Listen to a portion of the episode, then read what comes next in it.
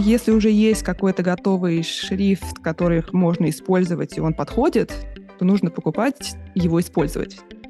Шрифтовой дизайн — это большое комьюнити, и мы все знакомы, так или иначе. Поэтому всегда вот можно написать, поинтересоваться и получить какую-то консультацию, помощь. Это здорово, что вы приходите друг другу на помощь. Цеховое братство шрифтовых дизайнеров. Что касается вопроса о как рассказывать о себе, и я особенно это вижу по моим студентам здесь, которые американцы, как они умеют, вот когда у них даже ничего не сделано, эскизы все сырые, вот они выйдут, нужно рассказать о том, что они сделали, они выйдут и просто что я сделал так много работы, все такое замечательное и прекрасное, я лучше. Здравствуйте, уважаемые слушатели. С вами снова подкаст «За дизайн». Разговор за дизайн и против всего плохого. С вами ведущий подкаста Родион Соснов. Сегодня я проведу этот выпуск э, без своего соавтора Андрея Балканского, но он шлет большой привет и еще он просил вас э, подписаться на наши социальные сети t.me slash zdpodcast в Телеграме и vk.com slash zdpodcast. Все как слышится, так и пишется. Подписывайтесь, там мы выкладываем материалы от наших спикеров. Если гость упоминает каких-то известных дизайнеров, специалистов в иных областях, а, исследования, работы свои или других авторов, мы все это выкладываем в соцсети. Так что подписывайтесь. Кроме того, вы можете найти наш Boosty и помочь нам создавать интересный контент про дизайн с помощью ваших донатов. Итак, э, я хотел бы представить э, мою сегодняшнюю гостью. Мария Дераули, шрифтовой дизайнер, основатель студии Contrast Foundry, куратор программы, преподаватель в шрифтовой мастерской и курса Type West в Letterform Archive Сан-Франциско член Advisory Board в Type Directors Club в Нью-Йорке. Вау, Маша, звучит впечатляюще. И вообще мы очень давно хотели пообщаться с действительно крутым шрифтовым дизайнером, и очень рады, что наконец-то это произойдет сейчас. Привет. Привет. Это очень волнительно, и я надеюсь, что я не разочарую. Ну, в любом случае, мы, мы уже очарованы. А, я знаю, что у тебя много скажем так, поклонников среди современных молодых дизайнеров, шрифтовых дизайнеров. Поскольку у нас аудитория широкая, в принципе, про профессию шрифтового дизайнера хотелось бы, чтобы ты рассказала, что это за отдельный вид дизайнеров, чем они занимаются, как ими становятся. Это такая вообще достаточно узкая область, но в нее не попадают как-то спонтанно. То есть э, я еще не слышала о том, чтобы люди, не знаю, хотели в школе, хотели поступать и становиться шрифтовыми дизайнерами.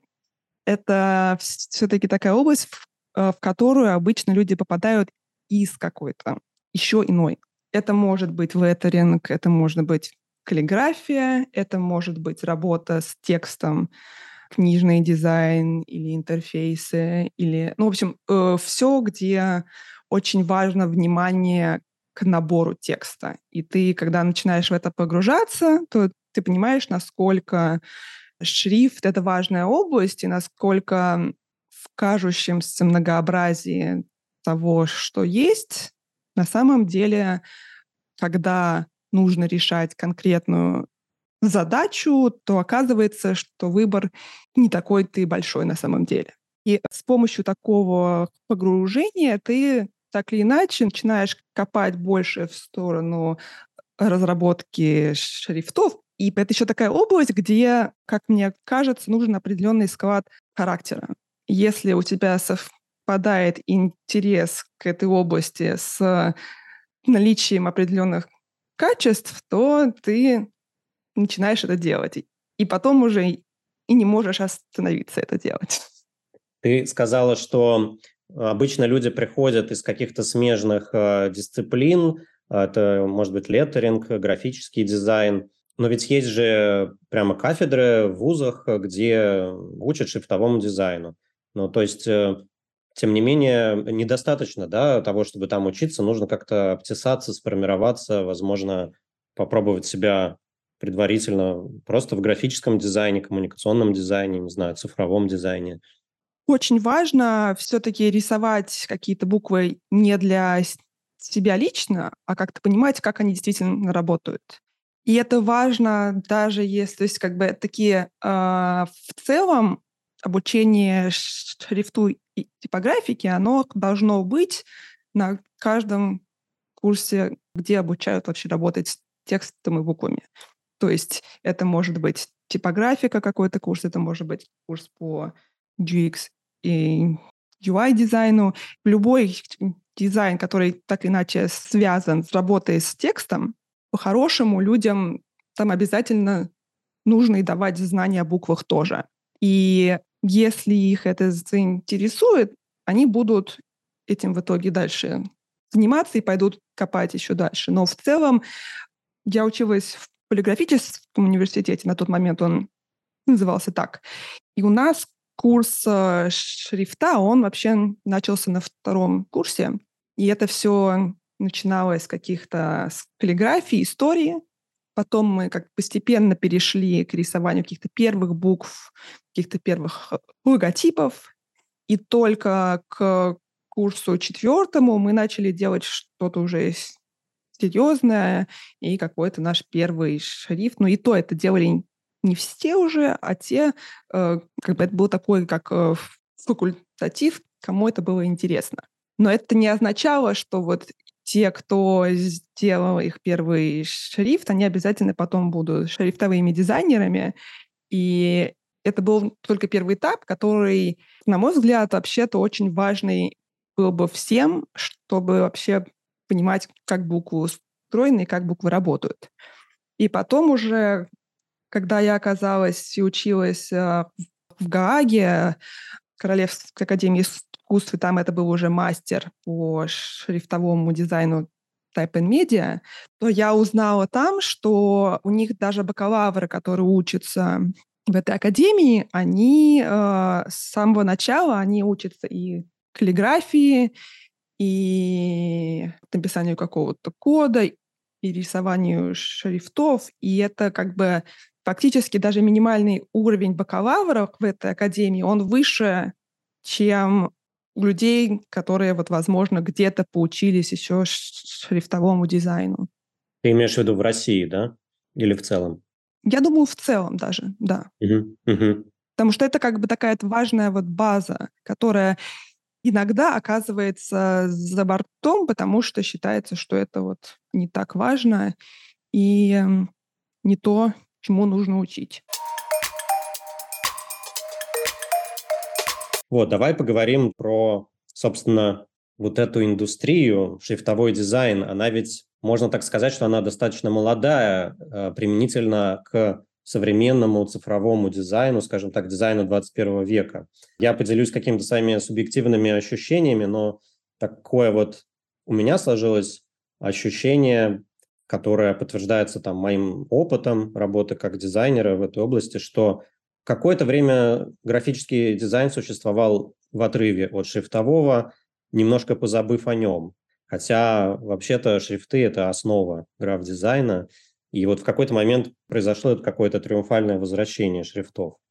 Я думаю, что это вот такая специфическая российская действительность. Если вспоминать о том, как я училась э, графическому дизайну, это было 6 лет с 2004 по как раз 2010 год.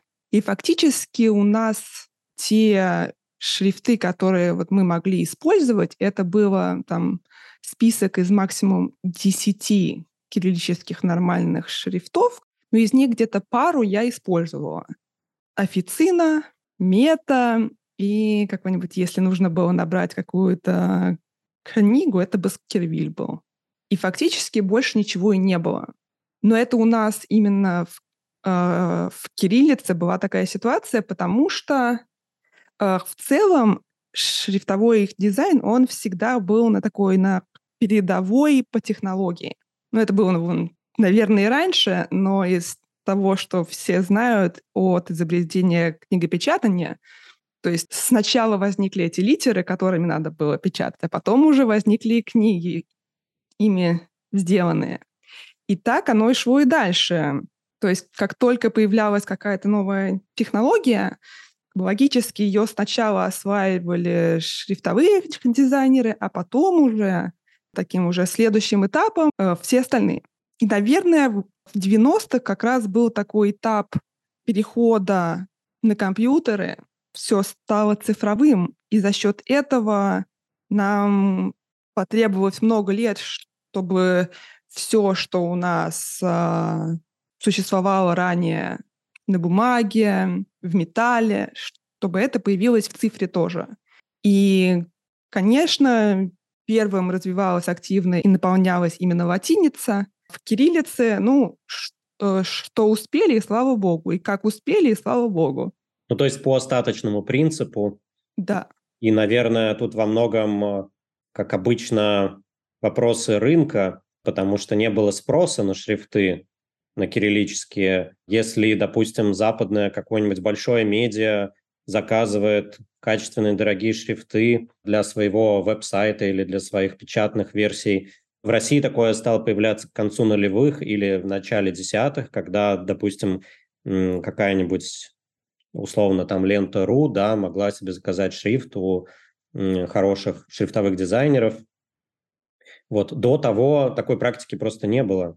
И, соответственно, было достаточно той базовой кириллицы, которая существовала. Я думаю, что все развивалось еще с вебом. Я вот сейчас не скажу, в каком году все-таки как-то получило развитие то, что мы могли в вебе использовать какие-то кастомные шрифты, а не системные. Какой это был период? Это уже, наверное, было где-то после десятых, угу. когда это стало действительно массовым. А до этого и ты не мог ничего использовать больше. Это было только для печатных изданий и каких-то журналы какие-то заказывали. Но это, да, действительно это было, но кто-то считает, что вот действительно, потому что вот э, все, значит, воровали шрифты, и поэтому их и не было. Но, но на самом деле моим ощущением это все-таки такая комплексная вещь, что нужно образовывать э, людей, что вообще-то есть такая опция, и что это важно. Потому что это то, что мы читаем. Если мы читаем некачественный шрифт, то, э, в общем-то, мы можем себе и глаза испортить. Uh-huh, uh-huh. И тут даже не только о шрифте самом, но и о том, какое выбрано начертание, какой выбран кегль. Это не только шрифт, но и то, как люди с ним работают. Вот давай немножко поговорим про это. Это просто для тех, кто не дизайнеры или вот не, не дизайнеры, которые, скажем, занимаются любыми носителями, где присутствуют шрифты. Вот человек задаст вопрос, зачем мне разрабатывать новый шрифт, ну, если их существует, ну, там, их сотни. Окей, если нужен качественный, вот, можно купить хороший качественный шрифт, где включено огромное количество символов, там все буквы нормально отображаются технически, то есть там никаких гличей, никаких глюков, все хорошо читабельно. Зачем разрабатывать новые шрифты? Я считаю, что если уже есть какой-то готовый шрифт, который можно использовать, и он подходит, то нужно покупать его использовать. Не нужно разрабатывать какой-то новый шрифт, чтобы он был новый, и все. То есть э, сейчас уже есть много и, и латиницы, и кириллицы. Если вы нашли что-то, что работает, то используйте. Потому что разработка нового шрифта с нуля — это огромная работа, и это и долго, и дорого. А зачем тогда периодически те или иные бренды или средства массовой информации заказывают себе какие-то фирменные шрифты, новые шрифты, просто для того, чтобы выделиться на фоне других или как-то продемонстрировать э, свое там доминирование или что-то еще. Зачем? Сейчас э, стало популярным рисовать кастомные шрифты и заказывать их э, студиям, шрифтовым дизайнерам. Ну, ну, это, в общем-то, даже не новое, это было всегда, так или иначе. Но, конечно, если у вас есть какой-то шрифт, который уникальный и ваш, он вас выделит на фоне всех остальных.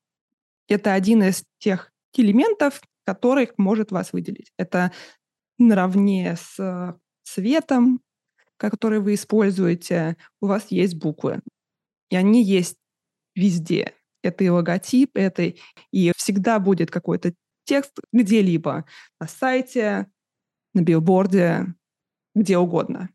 Но сейчас есть еще и такой вот момент, что так как обычно компании, они есть и в интернете, и у них есть какая-то реклама наружная или ненаружная, но у них еще вот может быть какое-то приложение, и вот как объединить все эти вещи вместе, чтобы они выглядели как будто бы они принадлежат одной компании. Вот это еще одна причина, по которой часто заказывают какой-то новый шрифт, потому что есть какие-то системные, которые используются в интерфейсах, есть какие-то Google шрифты, которые можно поставить на сайт, но в итоге оказывается, что все эти элементы разные, а как их объединить вместе? Оказывается, что самое основное и там, и там — это текст, его много. И поэтому на каком-то этапе каждая компания, они доходят до вот именно момента, что а что если мы разработаем что-то уникальное для себя? Да, я могу со своей стороны подтвердить, что как человек, который бренд-дизайном большую часть э, своей карьеры занимался, э, что да, мы это в брендинге используем как средство идентификации бренда, э, способ отстройки, способ вот подчеркнуть свою индивидуальность. И все это идеально работает, когда это максимально консистентно, то есть когда у тебя есть ценности бренда, из них следуют твои корпоративные цвета, цветовые сочетания, какая-то суперграфика, то есть э, корпоративные фирменные элементы, и, конечно же, типографика, когда есть гарнитура фирменная или даже несколько, допустим, одна гарнитура для такого регулярного набора и вторая более акцидентная для каких-то рекламных заголовков, которая несет как раз в себе вот эти черты бренда.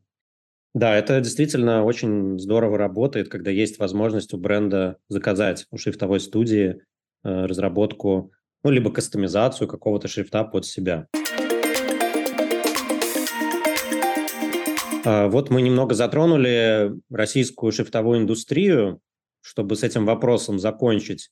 Скажи, пожалуйста, вот на твой взгляд, какие есть э, боли роста у шрифтовой индустрии русскоязычной? Да, мы не будем конкретно выделять Россию, просто русскоязычной, э, кириллической, потому что я знаю, что там и греческие студии делают кириллицу, например. Вот какие есть боли у вот этого комьюнити, которое делает э, шрифты на кириллице? За последние годы, вот, наверное, как раз года с 10 или 15 столько появилось новых студий и отдельных людей, которые рисуют шрифты, что конечно, это вся индустрия, она стала настолько более активной, настолько более развивающейся, и это очень радует, потому что по вот моему опыту все-таки, когда ты разрабатываешь вместе латиницу и кириллицу и понимаешь, как работает и та вот письменность, и другая, то ты в итоге получаешь более цельный шрифт, который более консистентно работает и там, и там. Но сложность в том, что фактически нам нужно рисовать в два раза больше. То есть если дизайнеры, которые вот рисуют латинец, они ее нарисовали и радуются. У нас получается умножить как минимум на два, а то и даже и больше. И в отличие от латиницы, кириллица, она более требовательная к деталям. Это можно долго рассуждать, а почему это так, это хорошо это или нет, но вот как бы так оно есть. Чтобы рисовать хорошую кириллицу, нужно иметь очень наточенный взгляд. Если латиницу можно быстро накидать, э, скопировать какие-то формы, которые уже есть, это будет выглядеть нормально, с кириллицей так не получится. То есть это много вот детальной работы с какими-то маленькими элементами, чтобы сделать их действительно вот идеальными. То есть если вот, э, не знаю, насколько это будет примером каким-то понятным, но вот, вот если есть буква G латинская, которая вот такая вот у нас сложная, если на таком антиквенном шрифте еще, то у нас таких вот букв их, их больше. Даже если они и не выглядят вот такими вот сложными, то все равно они требуют такого же внимания к деталям. Латинская G, ты имеешь в виду строчная, да, прежде всего? Да, как... да, да, да, да. Да, да, да, который у меня есть верхняя часть, нижняя часть, такое ушко там справа еще. Это вот все нужно как-то вместе увязать. Вот скажи, а должен ли дизайнер, который разрабатывает кириллицу, быть носителем кириллической культуры, так скажем? То есть должен ли он э, быть э, native спикером э, на каком-то из кириллических языков? Ну, я почему спрашиваю, была же целая серия вот таких неудачных очень локализаций брендов типа Ашана, когда западные дизайнеры, которые работали с латиницей, просто под русское название брали буквы латиницы, обрезали им там какие-то кусочки, добавляли другие и как бы таким образом а, клепали такого монстрика Франкенштейна под кириллицу, и выглядело это нелепо. Просто потому, что они не понимали кириллицы. Я не считаю, что обязательно быть э, носителем культуры и уметь писать русскими или какими-либо угодно кириллическими буквами. Тут скорее, возвращаясь к тому, что я сказала раньше по поводу латиницы, что там все намного более вот именно модульное, я думаю, что те дизайнеры, которые обычно рисуют латиницу вот таким каким-то модульным способом, они думают, что также можно и поступать и с кириллицей тоже. И они вот таким же способом начинают компилировать буквы из уже элементов, которые у них есть в этой латинице. Угу. Но э, для кириллицы часто нужно вот, э, если мы представим, что вот весь алфавит всех письменностей — это какой-то пазл такой, или это большой набор лего, Угу. Вот латиница — это большие элементы такие вот, которые ты компилируешь между собой, и все нормально. Кириллице нам нужны вот более какие-то мелкие элементы, которых нету, возможно, у латиницы. Но чтобы ее выстроить, нам вот нужно разработать вот эти части, из которых она состоит. И для этого нужно не только взять уже готовую вот эту латиницу, но вот нужно додумать всю идею, всю концепцию, чтобы включить в нее и вот эти части, чтобы они вот были не народными какими-то, да, а они были включены в эту общую систему.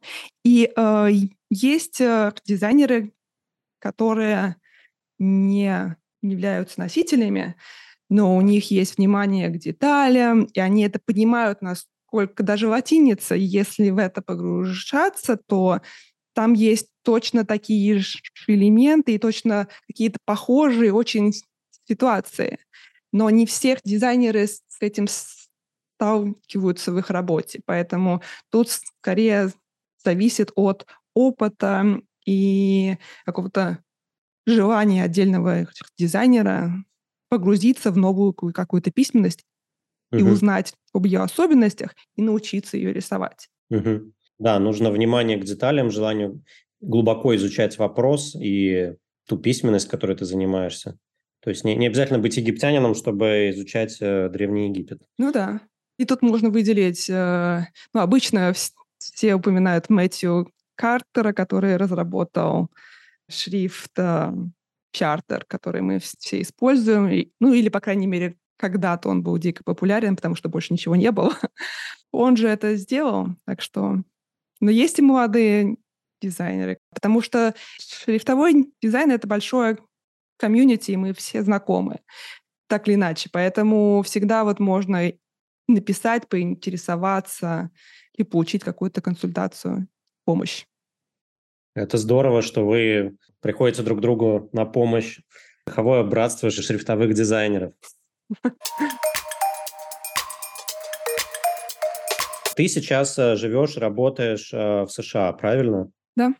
И у тебя там своя шрифтовая студия, то есть у тебя есть клиенты как эм, российские, так и западные.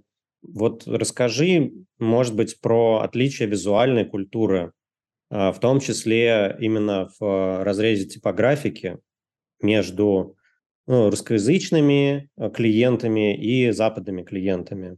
Есть ли какая-то разница у них э, вот в подходе к э, визуальной эстетике, к типографике? Что касается именно визуальной части, я вот, наверное, не скажу. То есть э, тут как бы нет такого одного ответа какого-то, но в целом индустрия работает чуть по-разному. Я всегда отмечала, что когда ты работаешь каким-то заказчиком иностранным, то э, тебе дают очень четкую задачу. Обычно, если они тебе выслали какой-то референс или несколько референсов, они ожидают увидеть вот точно такое же, ну или там вот ну, почти такое же, но как бы, чтобы ты там исполнил сам. Ну, под них, а, как, да, под, под их да.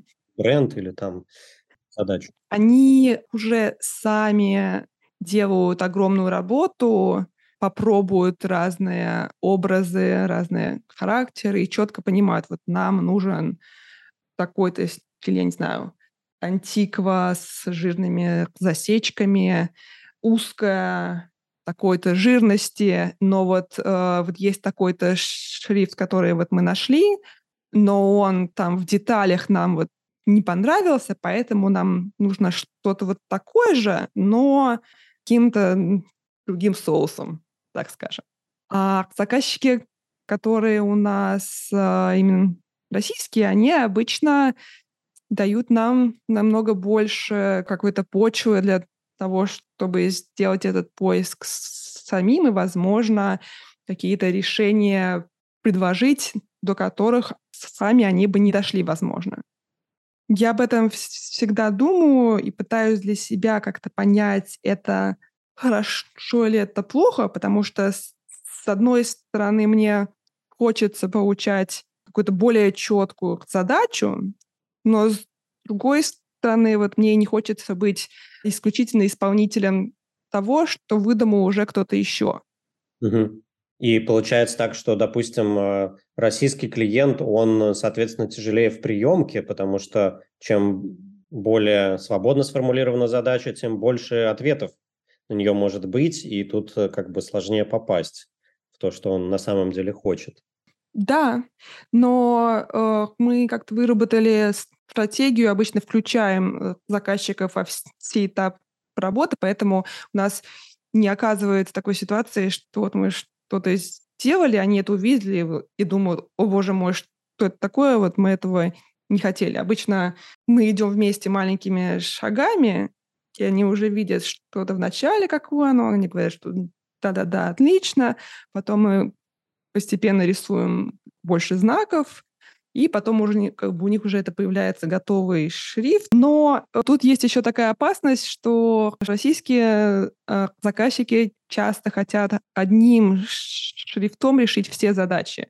Mm. А это тоже не получается, потому что все хотят что-то уникальное, но оно же должно работать и в интерфейсах потом, и на веб-сайте, и когда получается, что на самом деле всем нужен даже обычно не один шрифт, а какая-то пара, которая одна будет очень яркая и узнаваемая, а другая, она, возможно, будет незаметной, но она будет играть в эту же какую-то историю, но, но будет адаптирована для набора текстов.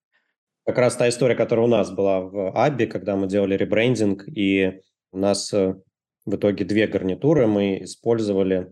Ну, правда, у нас покупные гарнитуры, но все равно очень много пришлось перебрать вариантов для того, чтобы найти ту самую шрифтовую пару, которая бы работала и в рекламе, и в интерфейсах продуктов. Но оговорюсь, что там пришлось пойти очень на серьезные компромиссы, и в некоторых местах просто даже какие-то третьи гарнитуры использовать.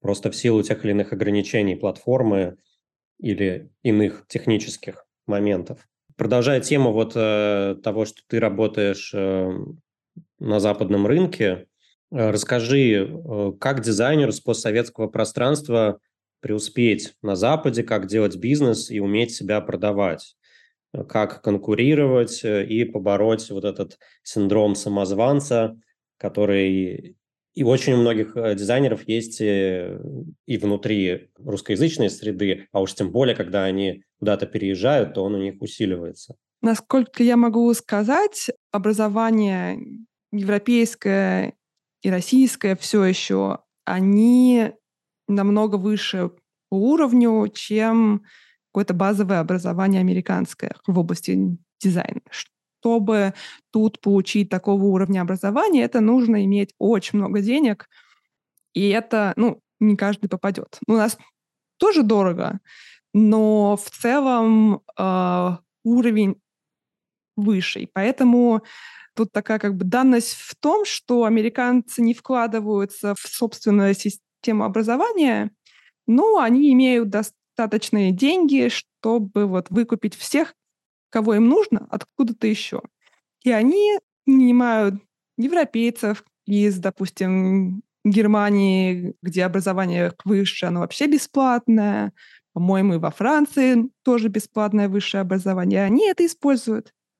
А, и в этом смысле, а, наверное, основное, чего не хватает нам, а, мы куда-то переезжаем, неважно на самом деле, это и в Европе тоже. Нужен язык обязательно, который обычно у всех очень отстает. У меня был, хотя я училась в английской школе, но до момента, когда я стала более-менее себя комфортно чувствовать именно в английском, это я уже и жила здесь, и училась в Голландии, поэтому это, наверное, первое, а уже от этого идет и то, что ты умеешь уверенно рассказывать о том, что ты делаешь, насколько это все удивительно и прекрасно. И ты умеешь упаковывать собственную работу таким образом, чтобы это выглядело все на уровне. Потому что, мне кажется, что касается идей, что касается работы, у нас есть все данные, чтобы работать где угодно. Но вот то, как ты это показываешь, как ты об этом рассказываешь, вот это то, над чем нужно работать. И я над этим работаю каждый день, потому что, конечно, какая-то скромность тут никому не интересна. Нужно быть очень, э, очень и очень. Да, то есть можно так, если резюмировать, то надо, во-первых, учить язык, уметь говорить по-английски, во-вторых, а, уметь себя продать в хорошем смысле слова, уметь себя предложить и упаковать, так скажем, собственные скиллы и собственные достижения, преподнести их. И нужно не стесняться, да, нужно как бы, может быть, даже с небольшим преувеличением э, рассказывать о своих достижениях. Да, это, и это действительно это огромная проблема большинства российских дизайнеров, э, ну вот рядовых дизайнеров, да, я не говорю про каких-то звездных спикеров. Огромное количество ребят, с которыми я работал, вот у них были проблемы роста именно в этом месте. Я бы еще хотела одну еще вещь добавить, что касается вопроса о как раз сказывать о себе. И я особенно это вижу по моим студентам здесь, которые американцы как они умеют, вот когда у них даже ничего не сделано, эскизы все сырые, вот они выйдут, нужно рассказать о том, что они сделали, они выйдут и просто что я сделал так много работы, все такое замечательное и прекрасное, я лучше. И я вот лично на это смотрю, и для меня это всегда, я, мне кажется, у них учусь этому даже, потому что это, конечно, какой-то иной уровень ну, вот такой уверенности и такого умения выступить. Но они этому учатся со школы. А у нас наоборот. Все эти школьные выступления — это всегда боль и... Боль и кринж. Да. А, давай поговорим о твоих э, текущих проектах, интересных кейсах из вашего портфолио. Возможно, можешь поделиться какими-то перспективами, планами, может быть, какие- какие-то инсайдерские штуки можешь нам рассказать. Наша студия существует с какого года? Э, с 2014, наверное. Мы э, начинали вместе с Лизой Рассказовой, э, и я считаю это вот таким этапом, когда именно и появилась наша студия. И тот момент, когда мы только начинали, и мы хотели запустить наш магазин, все это заняло очень долго. Мы запустили магазин только через 4 года, потому что вот э, шрифты — это вот такая область, в которую ты очень долго вкладываешься, и потом только, возможно, ты будешь иметь какие-то покупки на сайте через вот эти годы. А сейчас вот получается, что мы существуем уже, нашему вот магазину 4 года будет, нам будет уже, получается, 9 лет, уж с какой. Эм, но наступил такой этап, что сейчас э, я уже думаю о том, что же мы будем делать вот в декабре и в следующем году. Поэтому какие-то вещи, которые мы вот, э, допустим, сейчас выпускаем, для меня по ощущению они уже такие, ой, ну это уже давно надоело, ну и вот оно вот, вот вышло, и слава богу. А мы развиваем очень активно наш именно магазин и сайт. И кажется, что такое вот магазин шрифтов? Что там такого сложного вообще это может быть? А, на самом деле оказалось так, что вот с момента, когда мы начали над ним работу, с 2017 года, получается, мы не останавливаясь, работаем над ним, и там всегда какие-то обновления, всегда что-то нужно переписать, какие-то новые какие-то функции. То есть фактически это такое, что на самом деле отнимает дико много сил тоже. У нас есть отличные партнеры, которые занимаются бэкэндом нашего сайта. Это студия Made by Matt. Если бы их бы не было бы, то, наверное, бы ничего бы не было. Но это что касается такой невидимой работы, которая на самом деле никому не интересна, кроме нас. Если говорить про шрифтовые кейсы, что-то новенькое, может быть, готовите? У нас будет много релизов, относительно много релизов в этом году. А, мы недавно выпустили Кофоготик, который появился благодаря Щуке и Эбби, потому что рисовали мы его изначально под вас, но вот э, спустя три года он вышел у нас на сайте. И отзывы были очень эм, хорошие, и мы очень ждем, что вот э, сейчас какие-то появятся новые кейсы интересные с его использованием. Нам очень понравился этот шрифт, и он э, в коммуникациях хорошо работал. Хочется ему на самом деле, я уже начала рисовать ему текстовую версию для вот мелких размеров. И узкие начертания, которые тоже на самом деле работают очень ярко. И, ну, опять же, э, с нашими темпами э, в нашей области это еще где-то пару лет, а то и четыре года, пока это мы выпустим все. Но у нас будет еще один э, релиз вот буквально через э, неделю, который я очень жду. Э, и мы ему сделали очень веселое промо. Мы использовали AI, который нам написал текст, написал и музыку, и у нас будет такое караоке.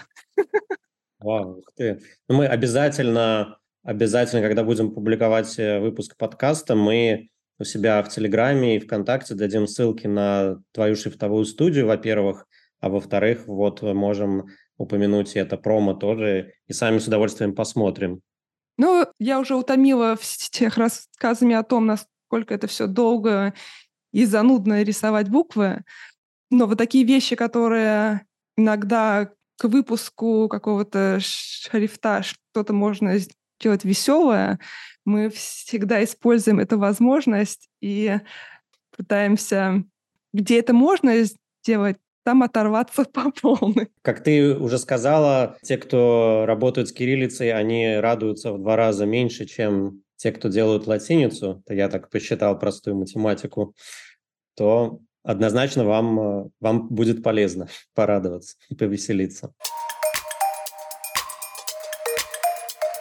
Слушай, еще вот, э, может быть, пару слов расскажешь про кейс кинопоиска, потому что это интересно. Очень многие пользуются, и вы работали над шрифтовой частью. Да, да. Скажи, как проходила эта работа, почему вы пришли к тем или иным решениям, и насколько вы сами довольны, что вам не хватило, или наоборот, все ли получилось так, как задумывалось? Это было как раз э, полтора где-то года уже назад.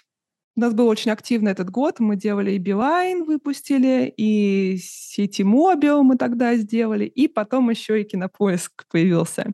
И вот они осенью должны вот были выйти фактически одновременно. Они обратились к нам с очень конкретной, на самом деле, задачей, то есть у них уже были нарисованы какие-то буквы, уже вот бывает К с лучами, но это было сделано на этапе их общего позиционирования.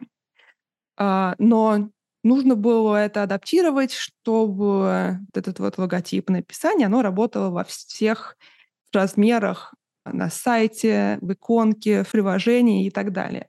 И если изначально в этой концепции э, вот эти лучи УК, их было больше, и они попадали точно по насыщенности в толщину букв, и это выглядело все цельно, то как вот эту концепцию перенести в то, чтобы оно работало и на уменьшение, и во всех медиа, которые у них есть. Угу. И вот это было самым тяжелым, потому что у них довольно-таки длинное название, и поэтому они его пытались максимально сузить по ширине. Это первое было. Потому что иначе везде бы это бы отнимало бы очень много места, которое очень ценное. Кроме этого, они хотели отказаться от того, что у них есть отдельная иконка, а отдельно написание, потому что это размывает стиль и не работает так же цельно, как если бы это было бы все вместе. Поэтому и появилась вот эта вот идея совместить несовместимое вместе. Эти лучи в К, а потом еще, еще оно и узкое, а еще оно и должно быть читаемым, поэтому оно достаточно жирное должно быть. И когда они обратились к нам, у них уже было вот это узкое жирное очертание с вот этой буквой К, с лучами, которые они не понимали, как это поженить вместе. Все. И сначала мы это увидели, мы сказали, о, боже мой, нет, ну как, ну так нельзя. Было несколько встреч, на которых мы упорно показывали разные концепции, как можно развить эту идею вот, лучей, но не мешать э, букву К, вот эту лучистую, с буквами остальными логотипа. И на самом деле вот э, интересно вот было еще и то, что какие-то идеи, которые вот мы отмели на том этапе, и не пошли они в дело, я потом видела вот, э, по-моему, кто-то делал, я, забыла, кто делал этот стиль, был какое-то кино, какой-то логотип, то ли Коллинз, то ли Кота студия, забыла, кто делал этот стиль. В общем, появился логотип еще один, у которого как бы одна из идей, которую мы когда-то показывали, она как раз вот получила развитие в их логотипе. Но мы отмели эту идею, они хотели лучи. На самом деле, то есть э, с какой-то такой вот какой-то болью в начале к этой букве К мы спустя где-то месяц мы уже даже полюбили эту букву К, и к моменту релиза мы уже свыклись тем, что все-таки это решение, оно не цельно с точки зрения, э, если мы будем это рассматривать как буквы и как написание вот логотипа, но оно цельно с точки зрения того, как оно работает на общее позиционирование кинопоиска. Что у них есть одно написание, у них есть одна иконка, которая она есть и в логотипе, и в иконке, и не нужно делать много сущностей. Сущность вот она одна. Да, очень интересно. Ты знаешь, мы, мы тоже за полтора года свыклись э, с этой лучистой буквой «К», хотя когда она появилась, то очень многие были в шоке. Но зато такая стопроцентная узнаваемость появилась у Кинопоиска. Маша, посоветуй что-нибудь, скажем так, начинающим, продолжающим шрифтовым дизайнерам. Какие-то советы, как им расти, как им стать круче вообще ну, так скажем, с вершины твоих уже достижений в карьере? Какие ты можешь дать советы? Сложный вопрос, потому что мне кажется, что если я начну отвечать на этот вопрос, это будет мой личный опыт, а люди все разные. То есть я могу что-то посоветовать, что мне могу, но э, что помогло мне, не означает, что это поможет кому-то еще тоже. Наверное, тут можно сказать э, цитату моего учителя Александра Торбеева. Он говорит, что шрифтовыми дизайнерами становятся те, кто не может не делать шрифты. И это, наверное, как раз возвращаясь к тому, с чего я, по-моему, начинала, что это много работы, и не всегда у тебя есть заказчик. Но даже без дедлайна и заказчика ты вот это вот какой-то склад характера, он э, не дает э, тебе успокоиться, и ты вот сидишь и рисуешь, рисуешь, рисуешь. И, наверное, вот это важно. Но это важно не для успешности, скажем, это важно для развития личного и чтобы стать лучше в том, что ты делаешь. Потому что это такая область, где она не ограничивается тем, что вот у тебя есть какой-то заказ, ты его делаешь, потом закончил и начал еще один заказ. Ты как бы сам себе эти какие-то идеи их выдумываешь. И на самом деле самые обычно лучшие и какие-то инновационные идеи, они появляются не в заказах, а когда дизайнер сам что-то такое уникальное нашел, какую-то идею, и потом это пилит, пилит, пилит это годами. Слушай, ну здесь можно сказать, что это настоящее творчество, настоящее искусство, когда никто не заставляет художника взять холст и начать что-то там изображать. Ну, нет, бывает, конечно, что заставляют, но обычно все-таки это должно изнутри идти, и, видимо, здесь точно так же. Так что можно сказать, что профессия – это очень скрупулезная, но творческая. Ну, вот тут бы я бы не согласилась. Потому что тот же Торбеев бы сказал, что шрифтовой дизайн — это пять минут дизайна и годы шлифовки. Потому что там не так много именно какого-то креатива, но очень много инженерных вещей. Угу. То есть вот чтобы эту идею довести до состояния, чтобы она работала, чтобы все вот отображалось, читалось, все знаки там были, это вот то, что на самом деле занимает большее количество лет. Не собственная идея, а чтобы вот идея эта появилась, а потом надо такое-то начертание, такое-то начертание, все письменности покрыть. И вот тут уже не художество. далеко не художество. Ну, значит, нужно терпение. Без терпения шрифтами заниматься не получится. Здорово, Маша, спасибо большое за этот разговор. Напоминаю, что сегодня у нас в гостях была шрифтовой дизайнер и основательница студии Contrast Foundry Мария Дераули. Спасибо большое, что нашла время со мной пообщаться и со слушателями нашего подкаста. Спасибо, Родион. Было очень интересно. Я надеюсь, что какие-то у слушателей возникнут вопросы и появится интерес к шрифтовому дизайну. Я уверен, что так и будет. До новых встреч. С вами был подкаст «За дизайн». Я его ведущий Родион Соснов. А, всем пока, до новых встреч. Пока.